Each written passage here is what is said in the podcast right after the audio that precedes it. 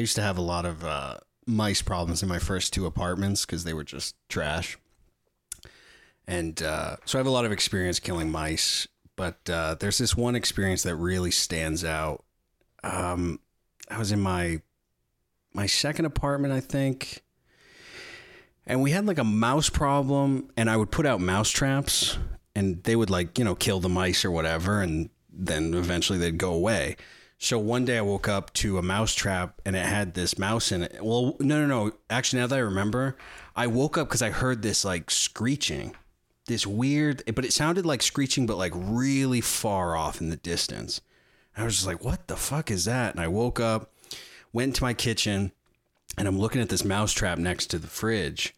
And it's this mouse just like mangled, like, you know, he just stepped on a like a fucking grenade in Vietnam and he's just like you know, his back's just all broken and he's just looking up at me like, please kill me. And he's just squealing. It's like, it, it, was a horrible sound. It was like nails on a chalkboard.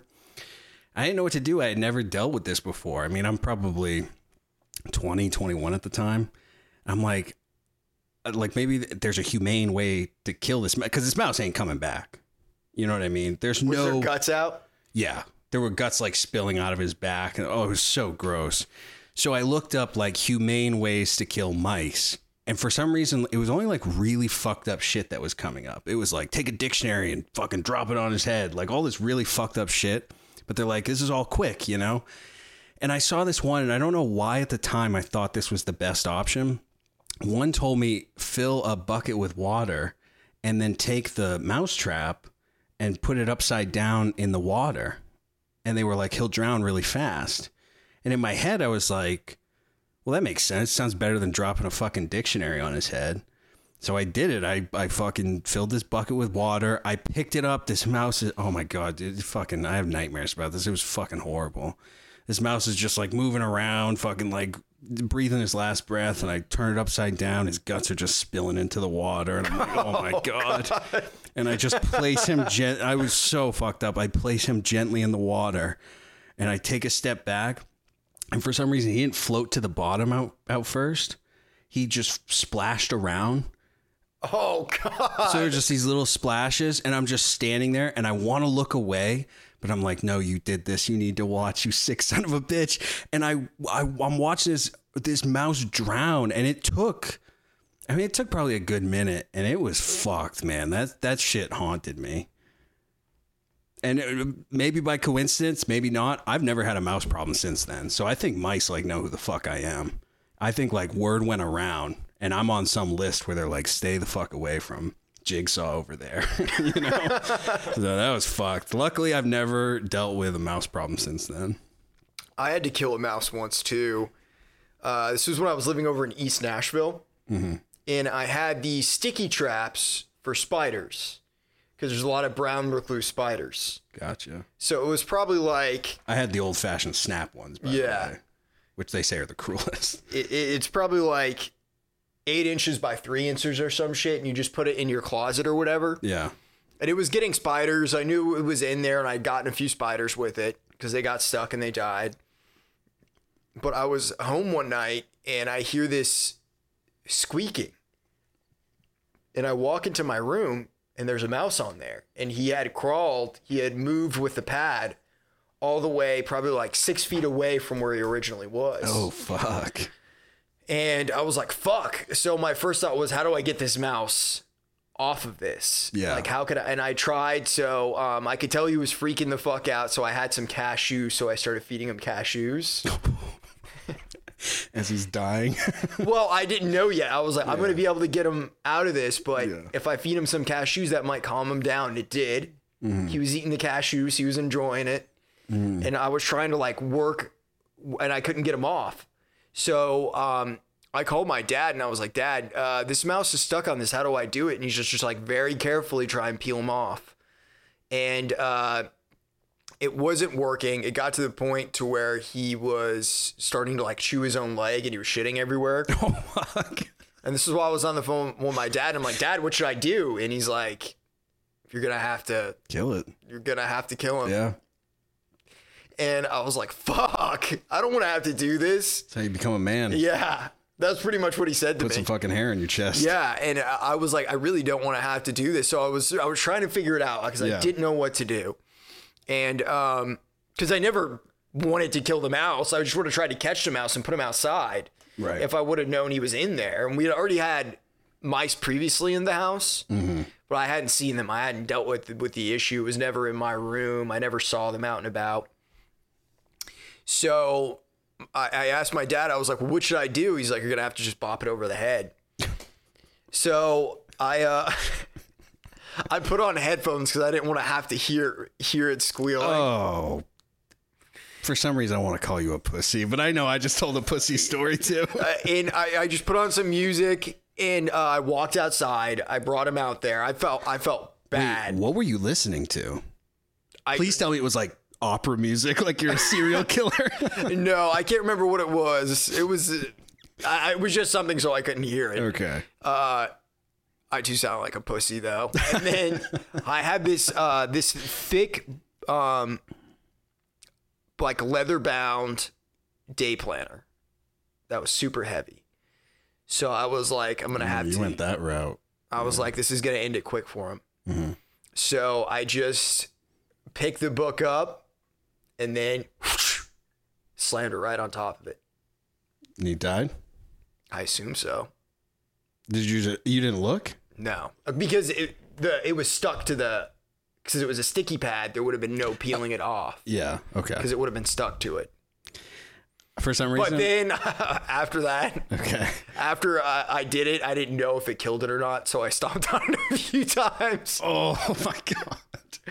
While you're doing this, I'm just picturing some like really peaceful song playing in your headphones. I'm just picturing you like stomping on a mouse while it's like sail away, sail away. We're fucking. uh What is that song in Donnie Darko? Which one? Mad World. Oh. All around me are familiar. familiar faces. Yeah, that's fucked. I mean, we both sound like pussies. How old were you at the time? this was like I lived in seven or eight months ago. Oh. Oh, wow. Yeah. Wow. Okay. So I'm not going to say this about you. I'll say this about me. I know I sound like a pussy. A, I was young. I mean, I'd fucking been a fucking, you know, swinging dick man for about fucking two, three years. But I'll also say, hurting like, like I've willfully like assaulted like human beings when I was in the military when I could get away with it, non civilian. When it was accepted. Yeah, because I don't mind it because the way I see it, it's like we're evenly matched. You know what I mean? Yeah. Animals is a different thing. Animals do annoy me, but like a little mouse, they're annoying and they're gross because they shit everywhere. But I still shit. feel bad because it's like this little fucker's just like living his life. Like he doesn't fucking know the No, difference. dude, you know? that's that's the way I felt too, man. I felt it stayed with me, dude. yeah.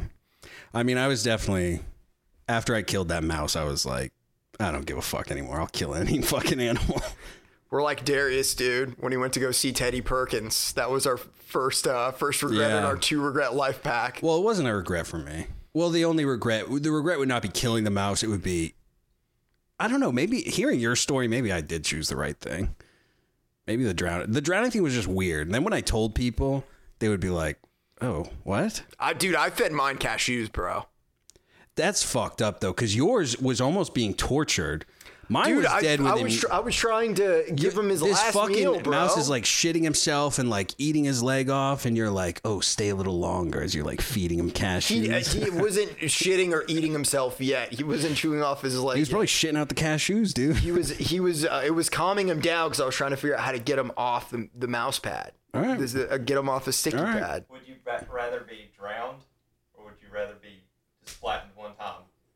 At The end. Mm. Because drowning, you have to accept that water is going to fill your lungs. You have to come to that acceptance. In the name of me being right, I'm just going to say drowning because I refuse to say I'm wrong. In the name of me being right, I'm gonna say being bopped over the head and crushed. I guess bopped over the head, but it depends on if your fucker died the first time.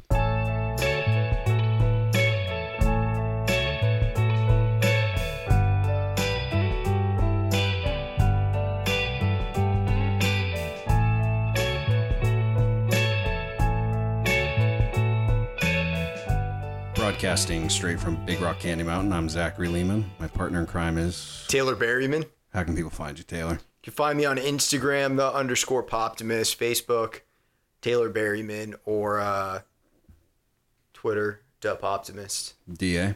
No, Oh, okay. is it the Poptimist? uh, no. Oh, it's, it's Dub Optimist. Yeah. I Gotcha. All right. Uh, yeah, you can find me on Twitter at Writing Lehman, uh, just Zachary Lehman on Instagram and Facebook, and uh, go buy my book, Nye, on Amazon. You got a song out? Yeah, Gina, Gina, Gina. Gina, Gina, Gina. Look it up, check it out. People can find that anywhere. Yeah, you can find it on all the major streaming platforms. All right. So this week we're talking about Platoon, Yes. classic film written and directed by Oliver Stone, the one and only. Uh, how many times have you seen this movie before? I've probably seen this movie before the rewatch maybe five or six times. Yeah, I've seen it. I probably watch this like probably once every year. It's a, I mean, it's a heavy film. It's a, It's very heavy. yeah, it's not like an easy watch. Like I, I find myself getting stressed when I watch it. Um, because Oliver Stone, for those who don't know, he served in Vietnam. He served in the infantry. This is based on some of his experiences, but just the fact that he had that firsthand experience, I think, really sets this apart from a lot of military movies. And I would say this is probably the. I mean, no, I'd say without a doubt, this is the best Vietnam War film I've seen. This is my favorite. It'd be like this and Apocalypse Now, but I would I would probably say this is better than Apocalypse Now. Um, so before we get into it, uh, a couple behind the scenes things. Um, so basically, this movie started. He was trying to make this movie for years, and this was at the tail end for a while. Like Hollywood was really into making uh, Vietnam War films, and then it kind of trailed off because like people just didn't want to see it because they were making Vietnam War films while we were fighting the war, and that was people just didn't want to see it. It was too fresh in their heads. So Oliver Stone wrote this very young. He was trying to make it for years, and actually, when he first uh, tried to make it, it wasn't going to be Charlie Sheen as the main character, Taylor, who we'll talk about. It was going to be Charlie Sheen's brother, Emilio Estevez, his older brother, which is interesting because their father is the lead character in Apocalypse Now. So it's funny. It's just within the the Sheen family. But anyway, so he, he had to wait so many years that eventually Emilio Estevez was too old, and that was the only reason he ended up looking at Charlie Sheen. And this is, I mean, between this and Wall Street, which is also directed by Oliver Stone, I mean, this is the best acting work that uh, Charlie Sheen's done because he basically just became a sitcom guy after this, which is what it is. But he didn't really challenge himself in this way after this movie. I feel like I would agree with that. He just did Two and a Half Men and like a bunch of other. made his money. you Yeah. know. that's what was important. Uh, so yeah, and so I should say, I mean, the reason we picked this too, I mean, even though it's a war film, I feel like because some people like war movies, uh, I like them, but I, I don't have like a specific taste for them. I think this goes beyond a war film, though. I It's mean, got to be a good, a good director. yeah. Um, and this goes beyond a war film. Like I think this is about it is very specifically about the Vietnam War, but it's also about kind of being a young man and figuring out who you are because we see Taylor is his entire struggle through the movie is he basically has two fathers who again we'll talk about. But uh, uh, one more behind the scenes fact thing. So this movie when it was made, they made it in the Philippines and it was not supposed to be successful. They had a really small budget, and even the actors, when they do interviews now, they talk about like the, the movie was a great experience, but they were like, there's no way anyone's ever going to see this because basically they were releasing it in a, a limited run and they were releasing it on Christmas. And people were like, who the f- They released it on Christmas. yeah. And so every actor, once they heard that, they were like, who the fuck is going to want to see a film this heavy on Christmas? So they all kind of said it was going to be a flop. Oliver Stone thought it too. You know, he got his next job like right away because he, he didn't think this was going to be successful. And then it, it blew up the fucking world. It was a huge, huge success. And then to this day, I mean, it ended up winning a ton of Academy Awards and it made a shit ton of money. Um, and to this day, I mean, it's it's just a classic film. Interesting thing about this movie is that uh, Willem Dafoe plays the hero in this movie. Would you call him the hero of the movie, Elias? Well, yeah, I mean, but compared to his other characters, I mean, Yeah, this is he hasn't he hasn't played a character like this since because he always Yeah. gets typecast as uh, a psychotic villain. Yeah, he. Yeah, he's like the go-to villain. It was like him and like Dennis Hopper for a while. Um, Yeah, this is way different from what Willem Dafoe's ever done. And I mean, I would say beyond this being Charlie Sheen's best work, it's also, I think, maybe Willem Dafoe's best performance. It's definitely Tom Berenger who plays Barnes. It's definitely his best performance. And a lot of there's a lot of actors. If you watch this movie again, even if you're not into war movies, a lot of really big actors pop up in just Keith David? parts. Keith David, He's Johnny great. Depp, Johnny Depp. uh, Kevin Dillon from uh, Entourage. Entourage. Yep. Um, and there's a ton of others. People I forget. John C. McGinley. Uh, He's in isn't that this? his name? The guy from Oh Scrubs. yeah, yeah, yeah. O'Neill. Dr. Cox. Yeah. I got a bad feeling, Bob. Yeah. All right, so let's get right into it. Uh, Platoon. So we open with a quote Rejoice, O young man, in my youth. Let's talk about that quote later. Let's just let that let that simmer. That's how it opens. So basically, we open uh, the the score. Open. I think this movie has an amazing score. I mean, it just puts you there right away. What I like too about the beginning of this movie is there's no fucking around. You are on that 747, or maybe it wasn't a 747 back then. Uh, you're on that 747 dropping off Taylor in Vietnam. You see all these new guys coming in. As they're dropping off these new guys, you also see Bodies. they're loading up dead bodies right at the same time. And we talked about another movie uh, when we did Shawshank. Remember when uh, Andy Dufresne shows up and all these prisoners are kind of heckling him and being like new fish? Same fucking thing happens in Platoon. You get prison vibes, which it might be controversial, but I mean, I'll say military's not too far off from prison. It's the same sort of. It's just like um, You're serving your time. you're serving your time and there's a lot of testosterone. There's a lot of like how much time do you have in because the time you have in determines whether I respect you or not. And no love interest in this movie either. Yes, he writes his grandma throughout the movie, but I like that they didn't go- Grandma, war is hell. Yeah, war is hell. Um, I like that they didn't go the girlfriend route. You know, they focus completely on his journey within Vietnam. You know, and I feel like that's Oliver Stone taking from his own experience, probably. Well, the thing is too about the voiceover for this movie, he reads it in the same rhythm that Oliver Stone would read it in. That's what I noticed. He, he like kind of speaks because the, the way that Oliver Stone speaks is the same way Charlie Sheen does a voiceover. That's kind of too true. Like just this sort of like calm, very thoughtful voice. yeah. It's almost like I bet I didn't I didn't see anything about it, but I bet Charlie Sheen to an extent based his character off of Oliver and how he is. Mm-hmm. Because Oliver Stone can be crazy, but when you just hear him talk, like he was on Joe Rogan recently, which was a great episode.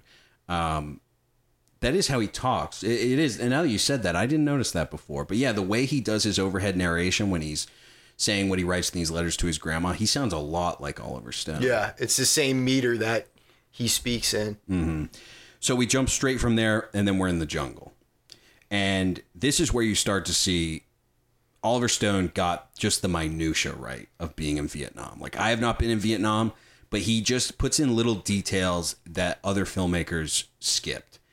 Because you see A, the dehydration, how fucking hot it is. These dudes are just sweating. And they're in the Philippines, so they really were. It's I bet it was hell to film that movie. And they show like, you know, ants crawling on their necks and um Rolling down the hill with all their shit on. Yep. And and you see too what's scary about Vietnam, at least based on what you see in um, Platoon, is if you're infantry, that jungle is thick. Like they're cutting it down with machetes. And again, like only a guy who swung a machete would probably realize it, but doing that repeatedly, they're getting so fucking tired. You know what I mean? So that's a great element. You see Taylor, he's struggling. He's like getting so fucking tired He falls over. falls over. He ends up becoming a heat casualty, as they call it in the, the military. He ends up passing out. And we're introduced to Barnes first. Barnes is basically like, "Hurry up, boy," because he's he's holding back the whole the whole platoon. Doesn't give a fuck. No, he yeah, and uh, well, he he's got. Then we see Elias come in after Taylor passes out. Willem Dafoe, and he's being much more. He's speaking to him on a much more human level. Like, Because he understands he just got there. Exactly, which shows you already. I mean, we're like five minutes into this movie. You already see the difference between Elias and Barnes and how they approach leadership. Barnes is like, "I'm making these men into machine machines." You know what I mean? And Elias approaches him much more human level. Like he's pouring water on his neck to get rid of the ants. He's like, "You got too much stuff. I'll carry it for you today." So anyway, it's a great scene. It shows kind of the difference between them. Um, and then we're basically in the routine of Vietnam. Uh, we see basically, you know, supplies being dropped off because they'll basically they'll walk through the jungle. They'll find a place to set up camp. They'll dig foxholes. Uh, we see all. Uh, this is when uh, Charlie Sheen has his first letter that he writes to his grandma. There's some fucking fantastic quotes. He says to her, uh, "Hell is the impossibility of reason. That's what this place feels like." And then about the jungle being so thick, he goes, "A goot could be standing right in front of me, and I wouldn't even know it." Because he talks about like he gets four hours of sleep a night, but you're not really asleep. Um, and then another great quote I thought was, "It's scary because nobody tells me how to do anything because I'm new, and nobody cares about the new guy." And that's what it is. Everyone's kind of treating him like shit because he he has another quote where he says, uh, basically, they say if you're gonna die in Nam, it's better to get it in your first few weeks. And the way these soldiers view new guys is they're just not worth anything till they have their time in. So they don't even want to know your name. So we see that, you know, Taylor's kind of struggling to uh to fit in. Uh, we get another scene. It's Barnes and Elias, and we were introduced to the lieutenant in this movie. I can't remember his name, but I mean, a lieutenant is a lieutenant in the military. I mean, he just gets no fucking respect. And we start seeing like the politics of everything. So why is that? Did he go to like school to get his position? Yeah, so basically, this isn't the case with every officer, but most officers are not enlisted guys first. They just go to an officer school. So a lot of times, this is one of the. I mean, I won't talk about this like I'm an expert on the military, but one of the problems is you have guys like Barnes and Elias who have done crazy shit. I mean, And Barnes does not give a fuck. He does not respect this guy. and that's what you see in the military too, because a lot of times these officers are recruited straight out of college and they go through some program in college. And then next thing you know, they're overseas and they're giving fucking orders to someone like Barnes. And he even says to Barnes after this meeting, because Barnes is kind of giving the orders, he's like, Elias, you're, you're on point, whatever. Oh no, he's on uh, ambush duty. He's like, you're on ambush duty. He's like, that's bullshit. I've already been on ambush duty. He's like, you know, fuck off. And we see the lieutenant approach Barnes after. He's like, I think it's better if uh, I give the orders to the men. And Barnes says nothing. And that's when you should be scared of Barnes when he says nothing because there's a few times he's asked things in this and he just He ignores silent. it, yeah. he just kind of goes, yeah, yeah, all right. So we see that we see some more struggles between Barnes and Elias, and we start getting that uh, this fucking lieutenant just has no fucking authority around here. He has no dick to wave. Uh, so again, uh, they're back out in the jungle, uh, and they're taking watch duty. Um, basically, one guy's got to stay up and watch the perimeter, and you know, in case enemies are coming, he's the one who sets off the claymores. So we see Taylor. He wakes up again. He's got ants and just like fucked up bug bites. His face is all fucked up. And then he wakes up a character named Junior, who who will play a big part in in the movie. You know, he's like, "Oh, it's your watch now." Junior falls asleep. Taylor wakes up because he's being eaten to shit by these uh, ants, and he starts looking in the jungle. He's got a weird feeling, and he starts seeing Charlie. starts seeing Charlie. And they're moving right towards him, and he's just frozen in fear. And Charlie Sheen plays it so perfectly because this where he's at right now is so different from where he's at at the end of the movie. I mean, he is literally watching these guys with, I mean, they're gonna kill him, And he doesn't know what to he's do. Frozen, does not know what to do. There's even a great little moment where um, the car- the first guy he sees, and he's only he's kind of in the shadows. It almost looks like he's waving straight at Charlie Sheen, but he's really just calling the other guys. But it's scary because from Charlie's uh, Charlie Sheen's, I should say Taylor's perspective, uh, it's like he's literally waving at him. Like Yeah. that's frightening. You know what I mean? Just to see that. Like I'm about to come kill you. And so this guy's getting closer and closer. Someone else must have spotted something. Someone else who was on watch duty somewhere else. Claymores go off. Shit hits the fan. And we should say this about I think there's probably three or four battle scenes in this movie, like firefights. They're not like other war movies. They're not exciting in any way. No. They are stressful Anxiety inducing. Because Oliver Stone gets the chaotic nature of, and he, talked about this too um, on that Joe Rogan episode, he talked about being in Vietnam because he just wrote a book about, uh, I mean, his whole life, but mainly about his experience in Vietnam. And he said Vietnam was a scary place because half the time, because you couldn't see anything, half the time when you're shooting, you don't even know what you're hitting. You could be hitting another, uh, like one of your guys, because it's it's just that discombobulating. And I don't think any other movie's really gotten it right as far as firefights because this does them in a way where it's like you can see how confusing and stressful it is because there's just shit going off half the time you don't even know what's going on but he's not inducing that through like quick edits and bullshit he's just showing what it's like so they make it through this uh They lose Gardner. Gardner, who we should should have said he's the other new guy who comes in with Taylor. Yeah, which is impactful. Yeah, they're they're kind of together. He even shows him a picture of his girlfriend. His like fat Midwest girlfriend. He's like, "You got a you got a girl at home?" And Taylor's like, "No." He's like, "Oh well." He's like a positive guy. Yeah. Like, well, at least some unlucky girl back home. And uh, we see them too. Like before this happens, Elias kind of, you know, he's going through their packs. And he's like, "Don't take this, don't take this." So he's kind of taking them under his wing Yeah. And Gardner dies. Taylor's also hit, but it's a It kind of scrapes a- his neck. Yeah, it's a minor graze, but he thinks he's dying. Yes. he just goes, "I'm hit," and he like passes out again. And when the medic's with him, you you can tell like nothing's really happening, but he's like, "Be honest with me, doc. Am I dying?" so Gardner dies. Junior immediately starts talking about how it's not his fault. It was uh, it was uh, Taylor's shift. He's the one who fell asleep and Barnes is pissed off at Taylor, calls him like shit for brains. And but uh, one question I was going to ask you when Barnes is because he goes, oh, what does he say about Gardner? He actually says something about him. He goes. Gardner just died. He's laying on the ground. And when this firefight's over, Barnes looks around. He goes, Now I want you all to look at this lump of shit right here. this poor guy who just died. He's like, Look at this lump of shit. This is what happened when you catch Z's in the jungle. And, uh, but I was to ask you, because he does say he, he's basically blaming Taylor because Junior's like one of his guys. We get the feeling this platoon is split into to sort of two groups. There's like the guys who are with Elias and the guys who are with Barnes. But when he's giving Taylor shit, he looks directly at Junior.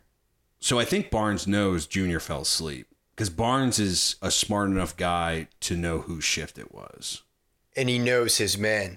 but he still protects Junior mm-hmm. because, like they say in the movie, they say it again and again: politics, man, fucking politics. And I think Elias knows too. Elias doesn't say anything directly about it, but when he says who has to carry Gardner, he picks Junior and someone else. But even Elias knows that for some reason in his head, there's still a feeling that you shouldn't call out someone who has more time in. I don't know. What do you think? Do you think they both knew? I think they, they both knew, yeah. I think I think both Elias and Barnes both knew, but since Taylor's the new guy, he was taking the shit. Yeah, because shit rolls downhill. Yeah, exactly.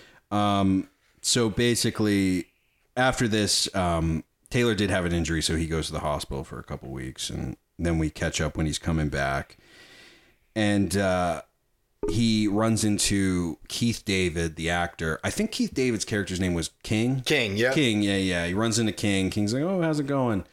And uh, Barnes's dudes come up. One's O'Neill, who's played by John C. McGinley, who's He's great in this movie. He's so greasy. he's basically just up. I mean, he's up Barnes's ass, but Barnes gets off on Vietnam. O'Neill really wants to go home. Yeah. like That's the vibe you get. He thinks being up Barnes' ass will get him home sooner. yeah, but he's uh, you know, he's kind of like uh, I guess if Barnes, I, I don't know what his rank was. I guess if Barnes was Barnes is probably like an E six or an E seven, so O'Neill's probably like an E five, like a sergeant. Um, so uh, King and, and Taylor they get assigned cleaning the shitters, and this is where Taylor. It's almost like getting shot and fucking up, which he didn't fuck up, but he still got the shit for fucking up.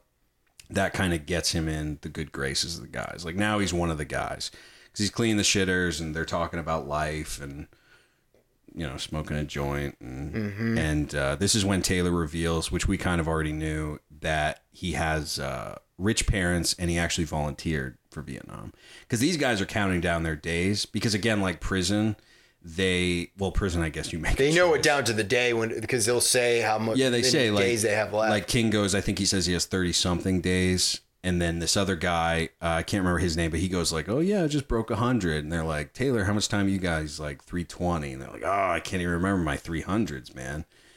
And uh, that's when they find out Taylor volunteered, which was very unusual in Vietnam. If you did volunteer, Oliver Stone did the same thing. Oliver Stone did the exact same thing. If you were going to volunteer, you would not volunteer for infantry. And usually, people in Vietnam, because National Guard and Army Reserves weren't really utilized overseas back then, like they are now, you would volunteer for one of those to get out of going to Vietnam.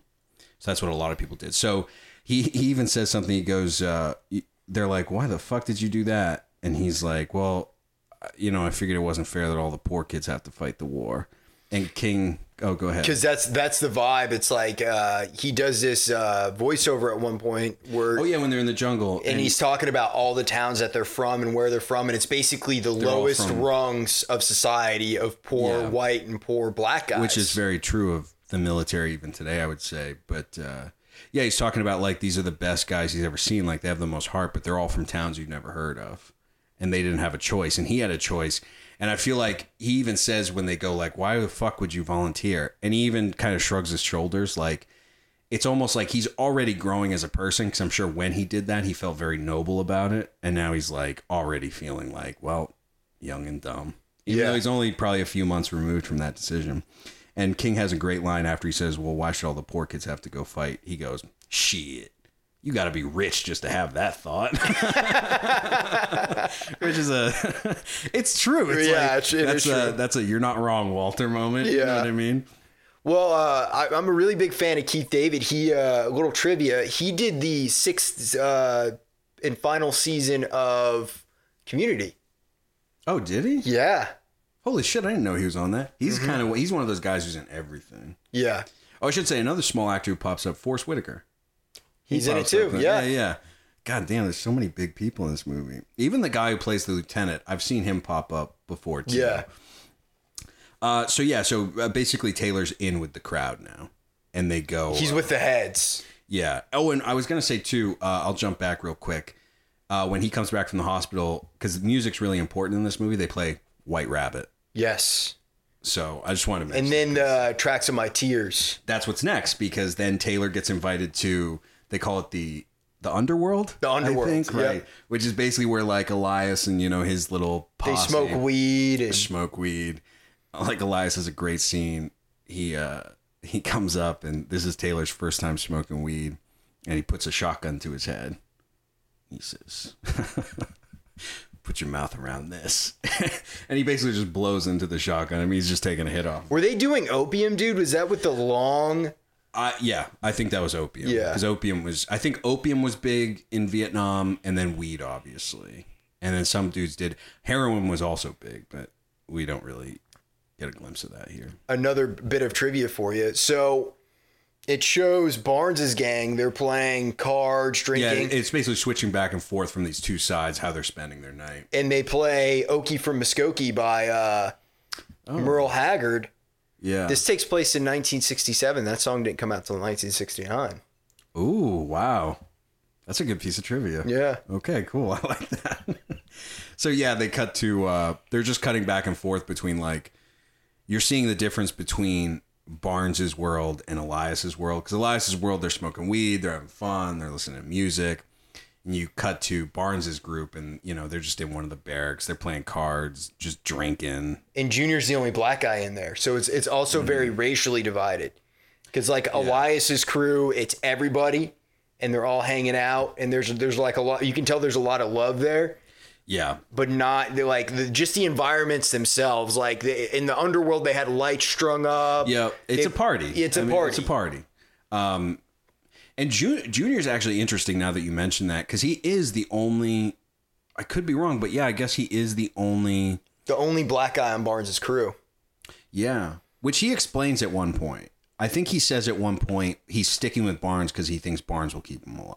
Mm-hmm. Because Junior, we we get after a while. I mean, Junior's looking out for Junior. Yeah. Um, but yeah, actually, to mention Junior, uh, the first scene we see in in Barnes's uh, little barrack area, he's talking to I can't remember his name, but it's Kevin Kevin Dillon's character. Who's Bunny. Is it Buddy? Bunny. Bunny. Bunny, Is that it? yeah. Oh yeah, because he wears the he's got the um, little rabbit's tail on Mm-hmm. the back of his helmet.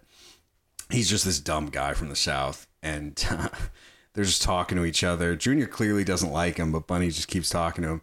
He has a great line where they're talking about smoking weed, and Bunny's never done it. He's like, "Oh yeah, like just makes you feel weird and shit, right? I get that." And then they're talking about shit they like. He goes, "What about a piece of pussy, man? Nothing like a piece of pussy, except maybe the Indy 500." Which I thought that's a great fucking line. Very white trash. Uh, so yeah, so we're we're in the barracks. Lieutenant comes in again. We see how fucking awkward he is. He can't fit in with the guys. Which I'll say this: I have a very, I have a very limited experience in the military, but this is basically the relationship of lieutenants to their guys. Some get out of it, and and not all of them are seen as like rich like college kids because some of them do start as enlisted guys and then they switch over. But normally if you see a lieutenant it's a butter bar. That's what they call them because that's their rank. It's a little gold line. They call them butter bar 'cause that's how you just don't take them seriously. So he's trying to hang out with these guys. He leaves almost immediately. O'neill has a great line he goes to barnes barnes' first name is bob he goes what do you say bob think he's going to make it Again, Barnes says nothing. Always a bad sign when Barnes says nothing to you. And then uh, O'Neill goes, Yep, yep. Had the exact same thought. Sometimes I look at a guy, I just know this guy ain't going to make it. Which is it, it almost foreshadows O'Neill later because O'Neill's journey in this movie is maybe the funniest. This guy like just has the he I mean spoilers, he lives, but he has the worst goddamn luck. Dude, yeah. He's just continually shit on. He's It- uh, and even when they had to go out for patrol and it wasn't O'Neill's crew, Barnes still still sends him out. Yep, because he goes. Uh, I remember he's he's all smiles because uh, Elias is getting uh, ambush duty, and I think it was supposed to be O'Neill's turn with his crew. But he goes because Elias goes, no, no, no, no, no, it's O'Neill's turn. He's like, ah, ah, I got two guys on R and R in two days. You want to send them into the jungle so some new guys can get some fucking Z's? And he thinks he won. He's like smiling when Elias gets the duty. And Barnes goes, O'Neill, you're out there too. I need experience, man. And he's just like, he has the same look every time he gets Yeah. fucked. He's like, God damn it. oh, man. So uh, basically, after this, uh, Taylor comes back from the hospital. We get the party scenes. Lieutenant can't fit in. Uh, then we're back on the move. I mean, this is the thing. It's it's just basically walking through the jungle, run through the jungle. They should have played some Creedence in this, Yeah. right? Where was the Creedence song? Which I guess by then was already cliche. So I'm, I'm, I should probably be happy they didn't do it. Um, but yeah, basically, I mean, we just keep going. There's scenes, and then they're on the move in the jungle. So they're on the move. They're marching. Um, this is when this is the big turning point in the movie for me. This movie doesn't even have, I would actually say, you could say this movie has a three act structure, uh, but it doesn't have a normal three act structure because basically after this scene, you're at the end. Yeah. And there's still an hour to go in this fucking It's it's like very stream of consciousness. Where you're just kind of like hmm. going through the jungle, back at camp, going through the jungle, back you're at in camp. Taylor's routine, and you Yeah. keep hearing him. He'll go back to like writing letters to his grandma, and you can see he's just getting broken down like more and more. And this is still when, this is also when we see Taylor doesn't hate Barnes at this point. He really respects Barnes, and he respects Elias, I think. But there's already a struggle between which one is he more like, which one is he going to learn more from, you mm-hmm. know. So basically, uh, they come across a tunnel. We find out Elias is, they called it a tunnel rat back in Vietnam. Guys who, because what the Vietnamese would do, the well, the Viet Cong, I'm sorry, they would set up underground tunnels, and that's how they would sneak attack people or like set up bombs or whatever. But the tunnels were really, really small.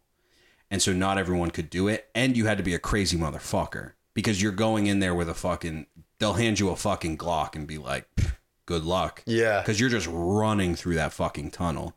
Like if anyone's seen the the Rambo movies, um, you find out he's a tunnel rat, and then he's obsessed with like digging tunnels the rest of his life. So we see uh, they come across this tunnel. They're kind of at like an abandoned. It looks like an abandoned like Viet Cong station, and uh, Elias, of course, tunnel rat. I think they say he's he has four years in Vietnam. He gets in there. He runs into a guy, shoots him. We see a couple other guys. Oh, we should also say they can't find one guy, Manny. They can't find Manny at this point. These other two guys are going through what looks like a little makeshift base, um, and they're looking at what they think are like maps. And they're like, "Oh, this is important. It's a bomb. It's a trap." They blow the fuck Booby up trap. they're dead. So we also find someone finds Manny. Manny is put against a tree. He's killed. He has like a note on him. So it's not, this is the thing about Manny because when Manny dies, Stone has a great moment. Because when other people die, it's a big moment, but it's normal. So they can process it. Like those two guys getting blown up, it sucks, but they can process it because it's like, this is war. This is what happens when Manny dies, it's different because he he's disrespected in a way. Did he kill himself? No, the Viet Cong killed him Yeah. Oh, okay. because he's like strung up on a tree and his like throat's cut. Yeah. he's got the note on him. So I mean, he, they turned killing him into a sport, which now these guys are seeing that, and I think they can all accept like, yeah, maybe I'll get it in the jungle or I'll blow up. Because it does this slow pan across the whole, You see all their faces. all the platoon. and Taylor has a great line because they know there's a village nearby and they think the village is helping the Viet Cong or the Viet Cong are hiding in the village. And Taylor at this point is full Barnes. He's got a hard on for Barnes. And he goes, he was our, I think he says he was our Captain Ahab. He was going to get us revenge because they know Barnes will do, because Elias and Barnes' group, they're separated at this point. Taylor's with Barnes.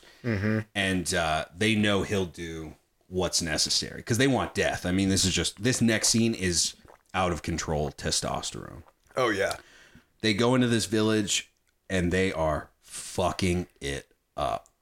Now, maybe some of these people are. Eh, the Vietnam War is weird. The Vietnam War is kind of similar to the wars in the Middle East right now because you're fighting a war on someone else's turf. You're not fighting a war with like a traditional military. So everyone you meet, you don't know if they're the enemy. You know what I mean? And similarly to the wars right now, if you kill one guy who's not Viet Cong, his whole family's going to be Viet Cong. Just like the Taliban. You have one collateral damage or you make one wrong decision, you just help the Taliban, which is why Vietnam uh, they they actually discuss it later, so we'll discuss it then, but we we get the feeling that Barnes thinks it's a winnable war. Elias knows It's not. it's not a winnable war. So they're in this village. Uh, they're fucking people up. Uh, no, and nobody speaks. They have Johnny Depp pops up. He's the uh, Translator. translator. You can. This tell, is like his big scene. yeah. This is it's pretty much this. Uh, and maybe he has like a couple other scenes, but it was still kind of cool to see him. Where, where was Johnny Depp's career at this point? Was he big or was this? No, this might have. I think this was also before Twenty One Jump Street, which was when he had his first tangle of Really? fame. Yeah, and then I mean he didn't become like Johnny Depp until Edward Scissorhands, which Edward Scissorhands was probably What's eating Gilbert Grape? what's eating Gilbert Grape. So I guess he had a name, but he wasn't Johnny Depp. you Yeah. know? especially I mean you're taking this small. He wasn't A list yet. No, no, no, no. Um, so yeah, they're fucking up this village. Uh, you know, Barnes is running around like, "Where are they? Where are the guns?" Like he's just convinced already. He- He's not giving these people a chance. We see Taylor goes a little bit crazy, He goes crazy like Barnes. And he and this is almost foreshadows later in the last battle. I'll mention it then, but I'll say I think Taylor has a lot in I, he's very much I would say he's more like Barnes than Elias at the end. They're very very similar, which Interesting. which I guess I, I won't get too deep on that. We'll talk about that. But later. let's talk about what happens though. That kind of so he uh they're all going through these different huts, you know, they're you know, hitting people and setting fires and shit. And Taylor goes into this one hut, and this guy's hiding, and he's telling him like, "Come out, come out," and he's, uh, I can't remember the, Hey, motherfucker, yeah, get out of here. I can't. He even says like the Vietnam word for, you know, get out or whatever he's saying. This guy's like a one-legged. He looks like he's deaf too. I think I think he's like retarded or something like that. Yeah. that's the vibe you get. because you can tell he can't. He's not even responding to Taylor. He's not he's not able to process it. You know. And Taylor, you almost see his frustration in the scene because at one point when he finally gets this guy out, because this guy's like hiding underground, there's an old woman in there too, who I assume is the guy's mother. Taylor is frustrated. It's not a re. It's not a.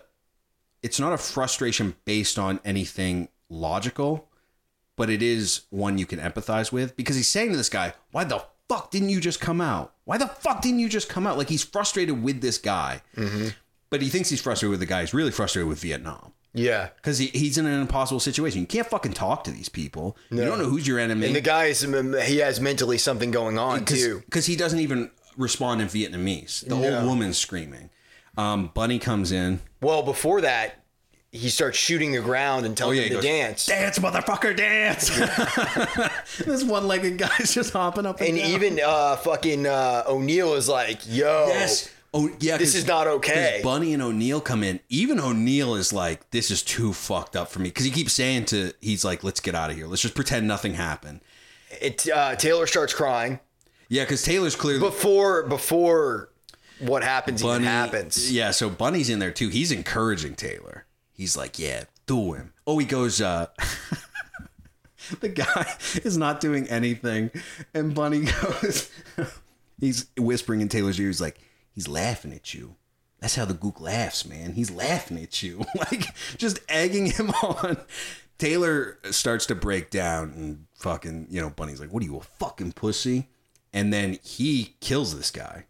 He caves his head in with his gun. And there's just blood sp- splattering on him and on yeah, Taylor. Yeah, we don't see the guy. O'Neill starts crying. Yeah, because O'Neill's like, "What the fuck?" Um, Taylor can barely watch it, and we don't see the guy's head get No. caved in. We just see the reaction, and we also see Bunny is disconnected from reality. He's a sociopath. because his next line, he's looking. It's almost like he's fascinated, like he's on a beach, like looking at a jellyfish, like a kid or something.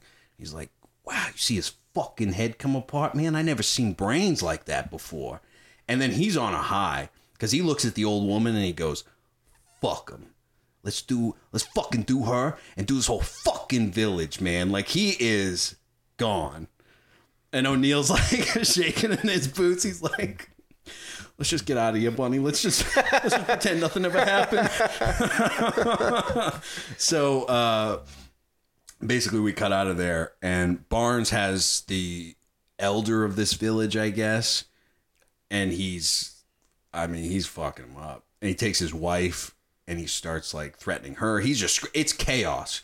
Yeah. Because he's like, "Where are the guns? Where are the guns?" He just he's convinced this guy's Viet Cong, and all these guys around him. Again, they can't think straight. Like it's just pure testosterone because they're they're saying the same shit Bunny did. They're like, "Let's burn this. Fucking, let's just take down this whole fucking village." Barnes is getting frustrated because this guy's not answering him because he keeps going, he fucking understands me. He fucking understands me. Points the fucking gun at his wife. Boom. Shot through the head. Yeah. And the lieutenant's here, by the way, too. No control of the situation. No. Barnes is in charge. Shoots the woman in the head. Straight fucking murder. Then grabs the guy's daughter, who A little girl. can't be more than six, seven, puts the fucking gun to her head. He is about to kill a child. He doesn't give a fuck. This is a man who is just lost in the sauce. He is about to fucking murder this child. And the guy clearly can't answer him. No, I don't think they were part of the Viet Cong. And there's some, I should have wrote the line down. But I, I think he does keep saying a Vietnamese word. It's like Le, LeJoy or something. Do you remember that? He keeps just repeating it. Like I don't know what it means, but uh, anyway. So this chaos is happening, and Elias shows up, Elias is pissed. and Elias is like, "What the fuck is going on here?" Elias and Barnes just get into a straight up fist fight, and I mean, Elias comes at him and like just Yeah. jumps him. and uh, there's a great line too because after they get separated and you know you see again the the disconnect between the platoon because some of them are like they almost want barnes to kill elias and then someone want Elias to kill Barnes. Like this is a very fractured platoon. Um, and then after they get broken up, Elias, instead of talking to Barnes, well, he does say to Barnes in the heat of it, he's like, "You're you're going down for this. Like I'm, you're going to fucking Leavenworth." And this this seems like it's not the the first time something. But He's I- probably heard whispers of something like this happening with. But I think this is the most extreme, Yeah, and it's just something you can't look away from. yeah. And he looks. There's a great line. He looks at the lieutenant, and he goes, "Lieutenant, why the fuck didn't you do anything?" Just calls him out for the fucking dickless pussy he is. So this is over. The lieutenant takes Barnes aside. He's like, "Nothing happened." We're Because he's afraid. because he goes, you know, captain called in. We have orders. Burn this village down. Take every guy who's of fighting age. They're now POWs. And then we see they're burning this fucking village to the ground. And then they just march out, leaving this destruction behind. It's a hard scene. It's a fucked Well, scene, man. and not only that, uh, Taylor comes off to the side and they're raping these girls. Oh yeah, I forgot. Yep. So they're and they're not even raping women. They're raping Girls, children. yeah. And this is where Taylor I think is starting to realize who he is because he couldn't go through with shooting that guy.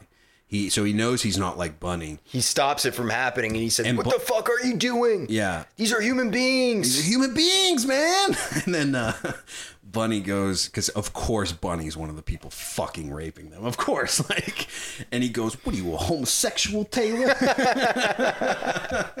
and Taylor, uh, he, again, a great line. He's like, "You just don't fucking get it, man. You just don't fucking get it." And uh, we see Elias uh, sees Taylor do this. So I think Elias I, I, I don't know. What do you think Elias's reaction is? Because he knows Taylor was part of this shit that went down.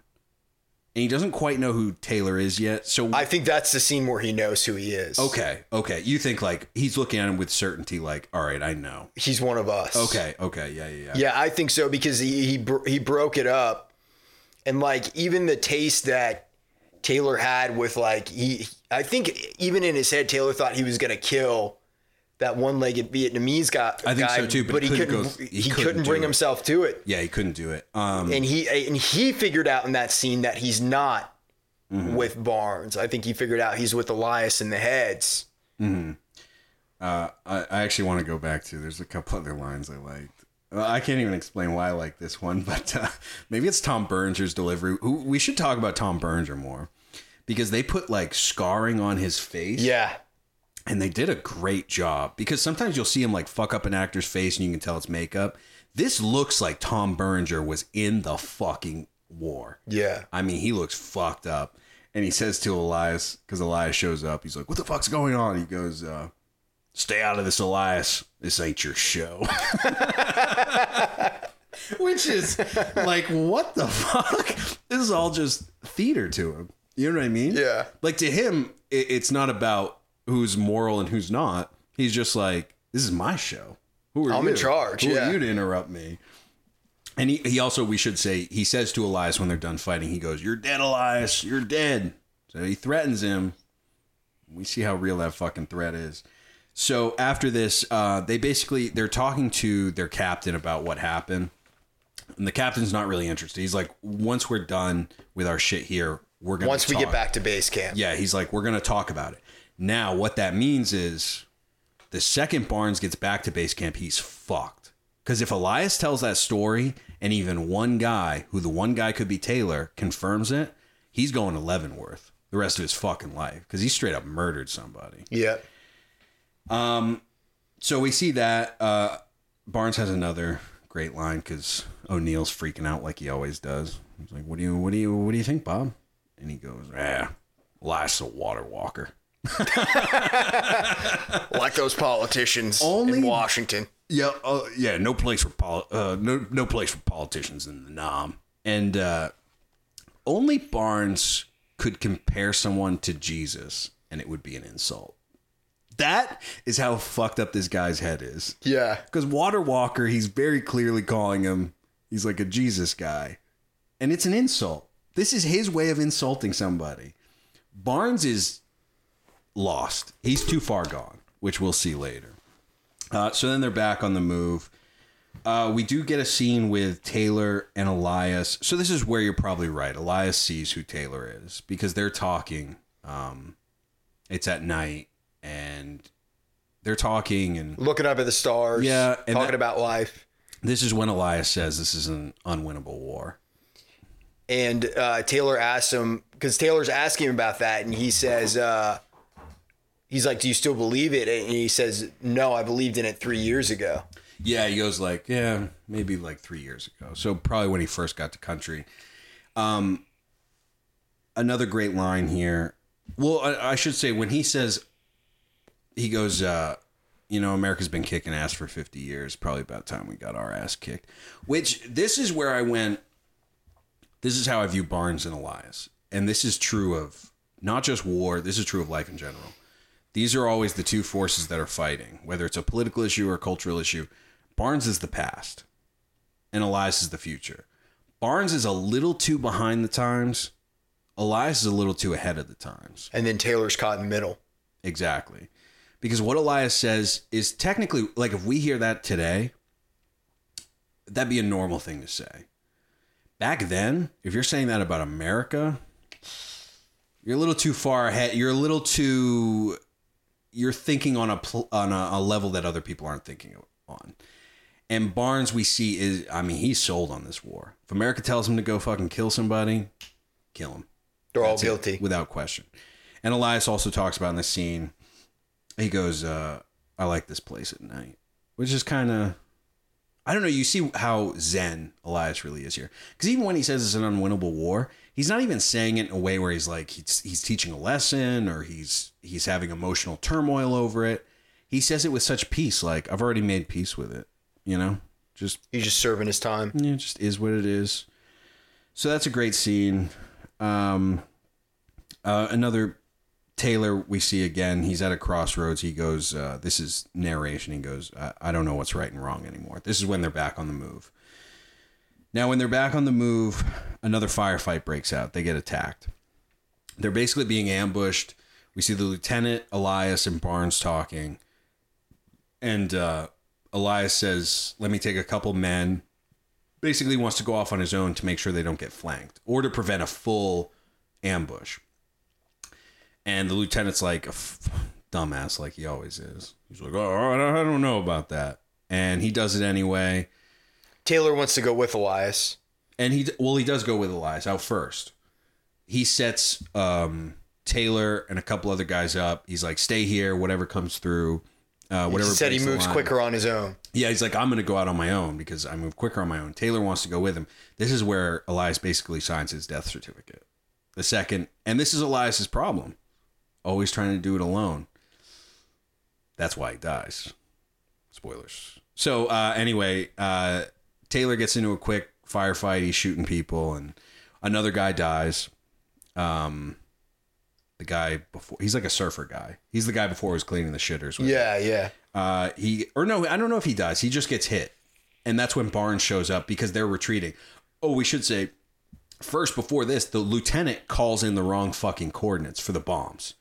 His own guys are getting bombed, and then Barnes is like, basically fucking punches him. It's like, what fucking coordinates did you give him? So he takes control of the situation, gives them the right coordinates. They're now they have to get out of this jungle because this jungle's about to get fucking nuked, which was their favorite fucking thing in Vietnam to do, just drop bombs. And uh, this is another thing Oliver Stone talks about. He talks about this is why Vietnam was a losing strategy because you would just have mon- men taking ground, they would lose it, they'd bomb the area, then they'd move in again. It was just an unwinnable situation. There was no strategy to it. They just wanted it to look like they were taking as much land as possible. Um, so then Barnes is like, I'm gonna go get Elias. Runs into Taylor. He's he says, you know, get out of here, take your your wounded man. I'm going to get Elias. Again, Taylor goes, let me come with you. And he's like, God damn it, Taylor, I gave you an order. He gets out of there. Now Barnes is looking for Elias alone. Comes across Elias. This is where there's a great scene. I want to get your thoughts on how Willem Dafoe plays this because Willem Dafoe, he's you know he's killing a few people, then he's in the jungle and he spots Barnes in front of him, and Barnes is looking right at him, and he's pointing his M16 or M4. No, I think back then it was an M16. Uh, I mean, it's the same thing. Uh, he's pointing his M16 at him. There's a point. It is said earlier. Somebody says, I think Bunny says it or O'Neill says that somebody should frag his ass, which is basically friendly fire.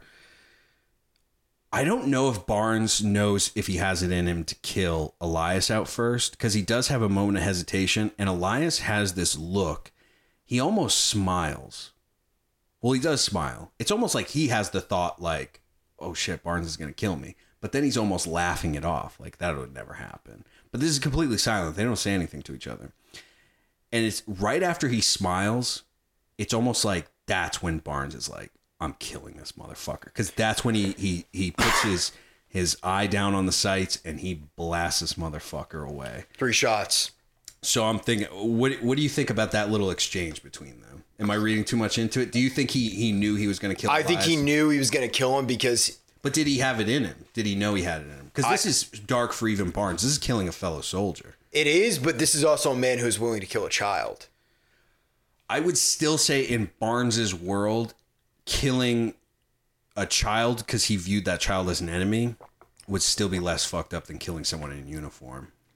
But Elias is all he also sees Elias as the enemy, and he can justify it in his own head because he's going to break break down the platoon and potentially fuck things up. Well, and I think, Barnes thinks he's needed out there. and you one could argue he is needed. I'm not saying I'm, I agree with that, but you can make the argument. That's what I think is going through his head, though.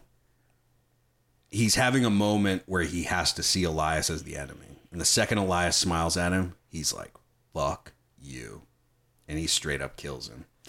So then uh, we see this. Uh, all the guys they're at this spot where they're getting evac. There's a helicopter there to pick him up.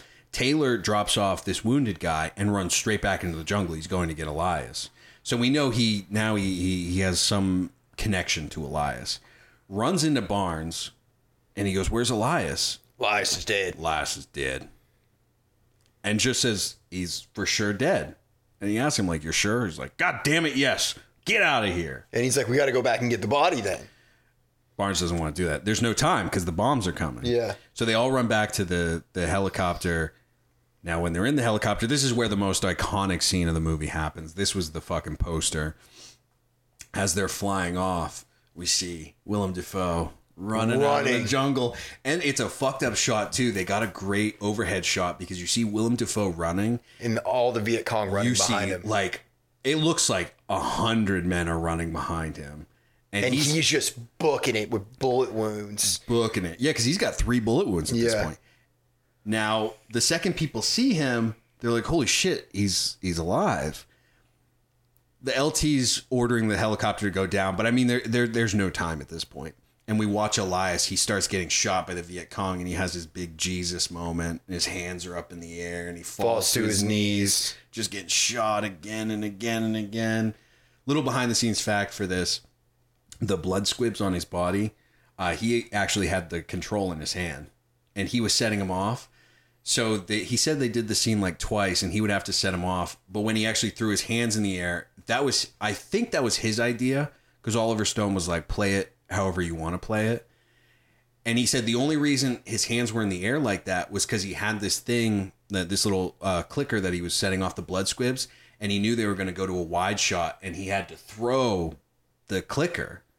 So he was like, if my hand's got to go this way, I'll just you know throw my other hand this way, and it'll look like you know I'm getting shot. And and but now that scene's so fucking iconic because it's the Jesus scene. Yeah. you know. Now there's a great moment on the helicopter. Taylor looks straight at Barnes, and he knows he lied. And Barnes knows that he knows. Exactly. It's a that's a that is played really well too. Cuz we do get a hint of there's almost a gleam of shame in Barnes's eye. Yeah. Because he thought I think he thought if I kill Elias, I can live with it, but other people knowing Yeah. he can't live with that. Because that immediately implicates him for all the shit that happened, too. Well, and just on a moral level. Yeah. because Barnes will find out in the next scene. I think Barnes has a lot of he recognizes what a monster he is, and he finds ways to justify his monstrosity. To cope with it. And the way he would have coped with Elias is, I'll live with it, and no one will ever know. You know what I mean? So then the next scene, we're at the fucking Barnes speech. Only Bonds can kill Bonds. Yeah, so they're back at the uh they're in the underworld, all Elias's guys. Taylor's like, we should go frag his ass right now. And there's a character I, I can't remember this character's name, but he, he's important too. He's the guy who's always smoking the opium. And he goes, uh, listen here and listen good. Bond's been shot seven times and Bonds ain't dead. That mean anything to you? Only thing that killed Bonds is Bonds. That might be my second favorite line of the movie. So then we get uh we just hear a far off voice. Y'all talking about killing? Barnes comes in holding the Jack Daniels bottle. He's clearly drank by himself. Walks in, he's just stumbling around. He's like, Y'all experts? Hmm? Y'all know about killing? And he's just walking through this room and he's like, uh, I'd like to hear about it, potheads. And that's my favorite line in the movie. It's a great line. And then he picks up a pipe and uh, from someone who's holding it, and he takes a little puff. He goes, "Y'all smoke this shit so you can escape from reality." Then this is where we get my favorite line in the movie. He exhales. He just leans against a railing, and he goes, "Me, I don't need this shit. I am reality." You cannot argue with that line. Yeah. Barnes really is reality. he is undeniable. So then he keeps going with this. He's like, uh, by the way, I have recited this speech to myself so much alone in my apartment. I'm either insane or impressive. I don't know. And he goes, uh, after he says, I'm reality, he goes, last full of shit. Last a crusader. Now I got no fight for any man who does what he's told. But when he don't, the machine breaks down. And when the machine breaks down, we break down. And I ain't gonna allow that from any of you. Not one. Hands the pipe back to somebody. Then he sp- literally spits on Taylor, which I've seen this movie probably 20 times. I never noticed that. I didn't notice that. he either. spits right on him. Fuck you. And then he goes, uh, Well, y'all love lies. You won't kick ass. Here I am, all by my lonesome. Ain't nobody gonna know. Six of you boys against me. And then he says the best delivered line in the movie. He goes, Kill me. But he says it with desperation in With his pain. voice. This is where we know Barnes, the reason he is as brave as he is, and he'll just run into a firefight, he wants to die. I think this guy's living with so much he cannot stand being alive anymore. Now he says, kill me to these guys. He explains the odds to them. He's like, you could do it. You could all just fucking kill me right now. And they don't do it. And it disgusts him. I think it disgusts Barnes that he is allowed to exist in the world. I think his very existence confirms to him that the world is complete shit. The fact that he is the strongest in this room is his confirmation that the world is shit. Because then, when they don't do anything, he he turns and they turns back. He goes, "I shit on all of you." on the verge of tears. Yeah, he's mad. So then Taylor attacks him. Taylor obviously gets his ass kicked. Barnes gives him a little little love tap with his knife on his face. And then uh Don't do it, Bonds. yeah, don't do it, Bonds. Ten years they'll give you for killing an enlisted man. Imagine it crawling up the fucking walls. Barnes is convinced not to uh, not to kill Taylor, but then as he's leaving, he turns back again and he goes, "Death, what you all know about death." This is maybe the best speech in cinema fucking I, history I agree with that, dude.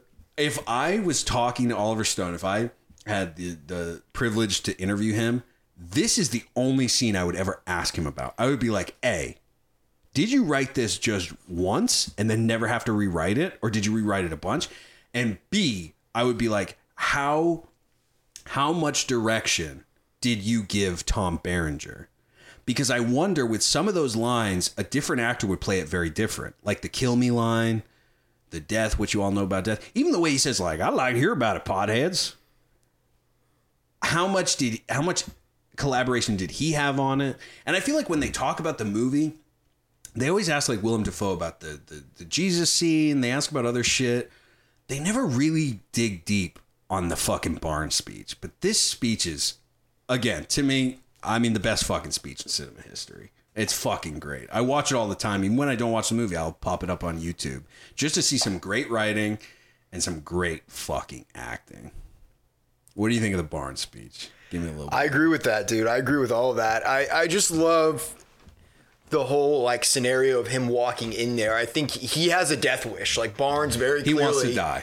throughout the whole movie because you see him in firefights. Everybody else is running around and in chaos. He's just like walking at a normal pace Mm-hmm. while there's nothing but gunfire going on around and bombs going off. He doesn't give a fuck. No, no, no, no. Which we see in the next, I won't say scene, but the, uh, basically the next section of film is the end of the movie. I mean, even though, again, that's why this is a weirdly structured movie, because what we get next is, I think there's still like 40 minutes left or something. So after this speech, and yeah, you're right. I love the way he's introducing the scene when you just hear him, but you don't see him. Y'all talking about killing. Because he's just sitting on those steps. He's drinking straight from a Jack Daniels didn't see him. bottle. And then you wonder how much did he hear? I and think he knows. I think he heard all of it. And I think he he knows at this point. Not only do they all know he killed Elias, even his men know he killed Elias. Everyone knows. Yeah. Um. So then, uh, basically, yeah, we're at the last section of the movie. So this is where they're basically marching back into the jungle. Uh, Taylor has a, a great line. He, he said it felt like we were returning to the scene of a crime. Again, it's his human versus soldier brain working. You know, because he sees what happened to Elias as a murder. Some of these guys are so fucked up, so wrapped up in Vietnam, they can't see that. So they they march back into the jungle. They're setting up base camp in what looks like the most horrifying military position you could ever have. They are basically in a valley. They don't have enough men. Basically, their little base camp is in this valley. There's hills and jungle all around them, and they're just sending up men. Like, you know, you just go set up in a foxhole and kill whoever shows up because they know the enemy's coming. It is the worst position to be in, and they all fucking know it. This is basically the feeling you get is they all know they're going to die. The lieutenant even says at one point because uh, they give Elias's platoon to uh, again I don't remember his name, but the guy who is like only thing can kill Bonds is Bonds. They give him his uh, his squad, and he's saying something to him like I don't have enough men, and the lieutenant looks just defeated at this point. He just goes, you know, honestly, I don't give a flying fuck anymore. So these guys all kind of know they're gonna die. O'Neill who said he has a feeling about people when they're going to die, goes up to Barnes, says he has some R&R coming up and he's hoping he can you know, skip out. Go to Hawaii. And he goes uh I got to be honest with you, Bob. I got a bad feeling about this one. Barnes's response is everybody got to die sometime. Which at this point you have to understand watching this movie O'Neill is the closest thing he has to a best friend. Yeah, yeah. And Barnes does not give a fuck. Like that's what you say to your friend. He's basically telling him like, "Yeah, you'll probably die. All gotta die sometime." What the fuck? We also see uh, King Keith David. Uh, he gets his orders. He's flying home, He's leaving. and uh, he goes and says goodbye to to Taylor. They have a good scene together. You know, he, he's basically telling Taylor like, "Don't don't think too much. Get out of your head, man." So he leaves, and this is where I, I mean, this is again, this is one of the best battle scenes in any war movie because it is just chaos for the next half hour. It is pure Just men- chaos. Dying. And we, we see uh Junior again, he tries to get out of there too. He uh his feet are all fucked up and um Barnes is looking at his feet and he goes uh oh, I won't say what he actually says cuz it's a little racist, but he goes uh Junior, I catch you putting bu- uh, I think he says like uh, bug repellent. He's like, Junior, I catch you putting bug repellent on your feet again. I'm gonna sh- ship your N ass out of here. so Junior's got to stay and fight.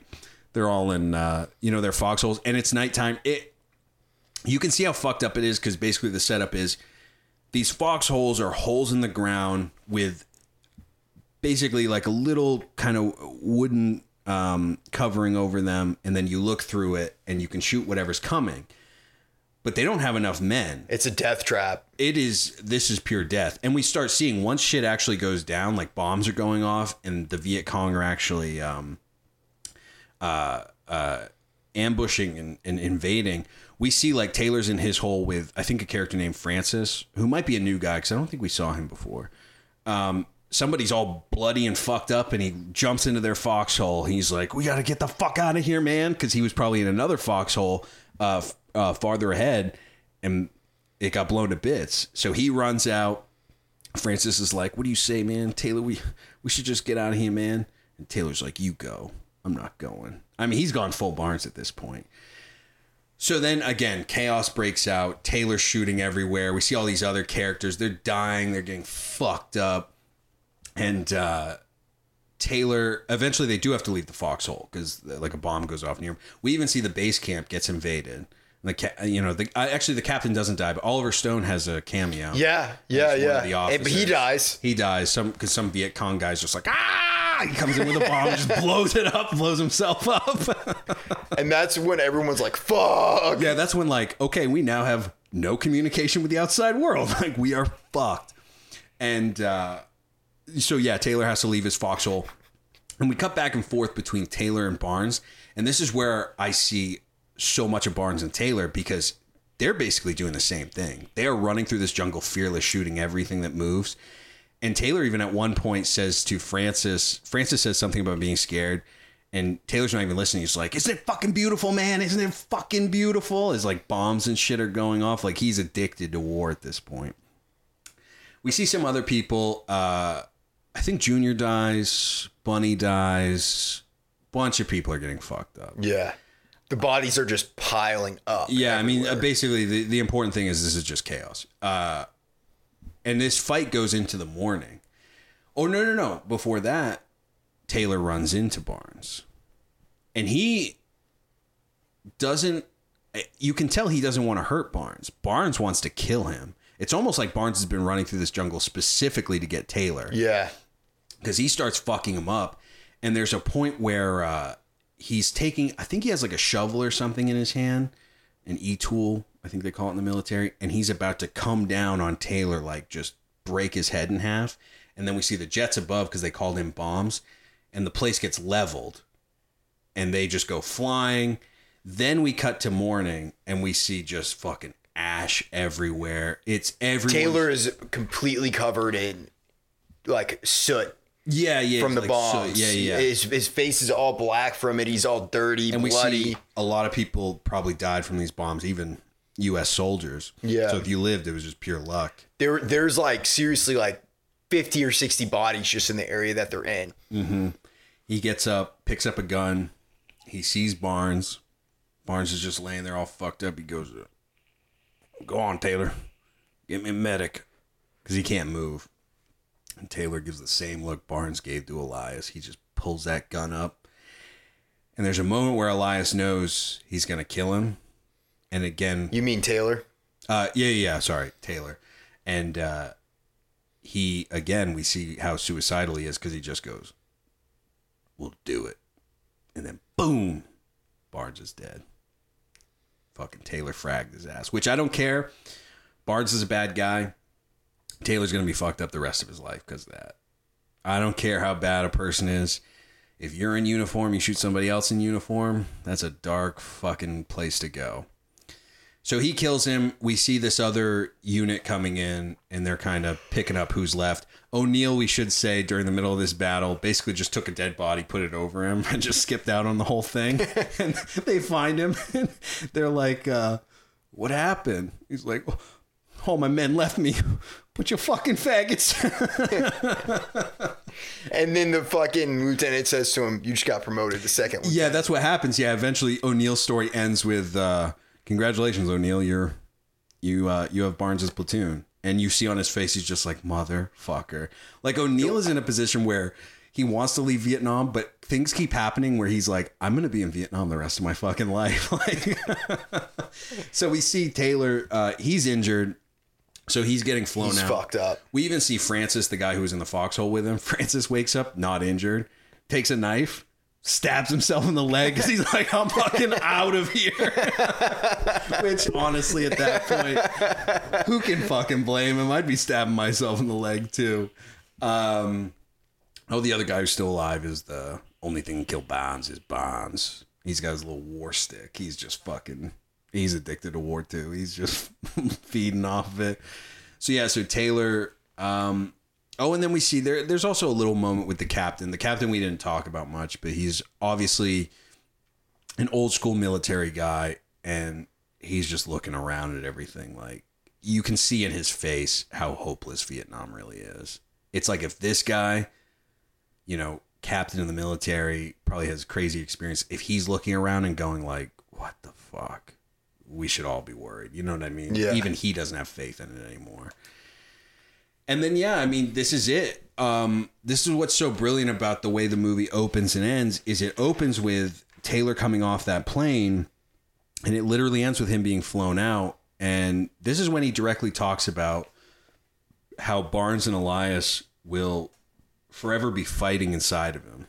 Two fathers battling out. for He's crying on on the on the chopper out of there. Yeah, and he has another great line, which um, again, only someone like Oliver Stone who went through it could could could write. And he talks about how it's his responsibility forever to carry the dead with him and carry their memories with him, which Oliver Stone talks about. That's why he made Platoon because he felt a weird responsibility when he lived through Vietnam and so many people died.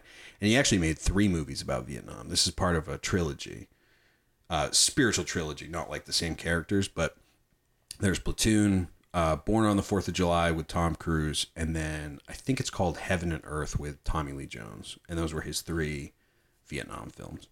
So that's how it ends. Um,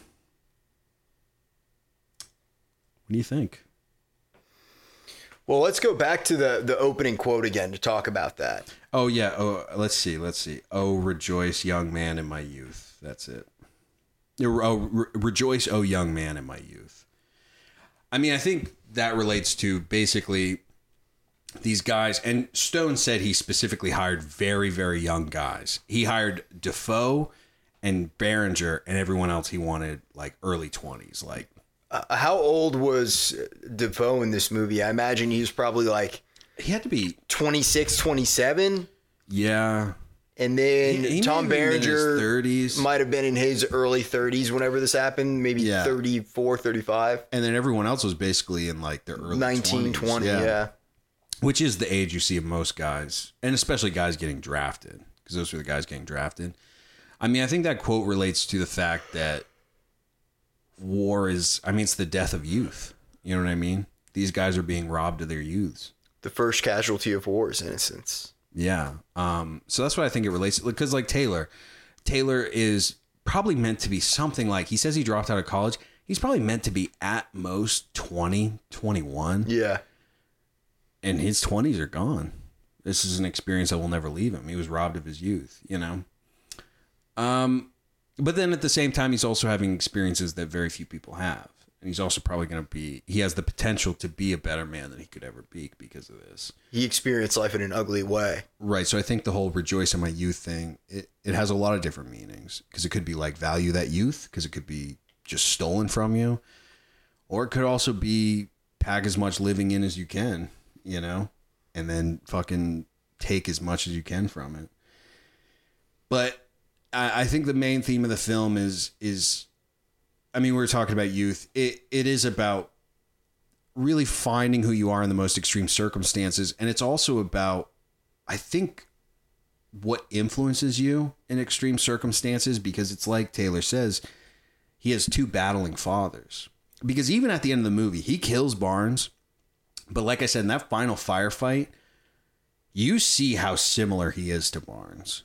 He is getting a pleasure from the chaos that Elias does not get, but that Barnes does get. So I think even though he kills Barnes, there's still a piece of Barnes that lives with him forever. I think the two most important memories that live with him are Elias and Barnes, and they're going to battle it out forever. And I, I think that's also like a depressing message of the movie, but one that's true. I mean, you know, any guy who's been to war, I mean, they're, I think they're changed forever, but especially Vietnam vets, it's just a different experience. It's a different, it, it's just, it was, I mean, A, we have to look at it as it's viewed as the one war America lost. It was also when we lost our respect for veterans because they would come home and be protested, and a lot of them didn't even have a choice to go. They were fucking drafted. You're 19 years old, you get drafted. The draft went away during Vietnam. Right, because they realize like this is not how to win a war. Because these guys, this is why the army doesn't really offer short contracts anymore. Because when you were drafted, you basically had a year in. So it's guys, it's prison time. You're counting down your fucking days. You cannot win a war like that because you're facing people who are defending their land and their homes, and you have kids who are like, I need to get back home. You know what I mean? And smoking as much dope as they can to just stand where they are. So, and then you have Taylor. I mean, Taylor volunteered because you have crazy motherfuckers like that, like Oliver Stone. And I got to say, you know what? Let me ask you this. If you were of this age during Vietnam, would you have volunteered? No.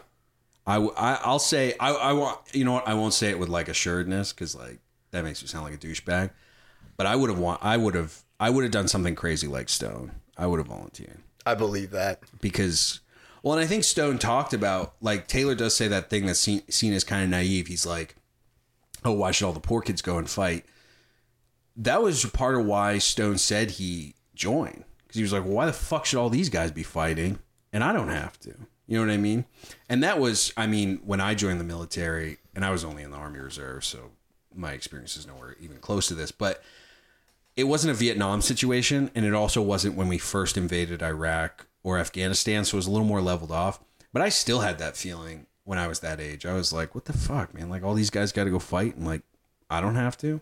Which I still, I mean, I never got deployed. I, I went through like deployment ready years, but I never had to go. But that's why I think if I was back in Vietnam, I I probably would have volunteered like Stone.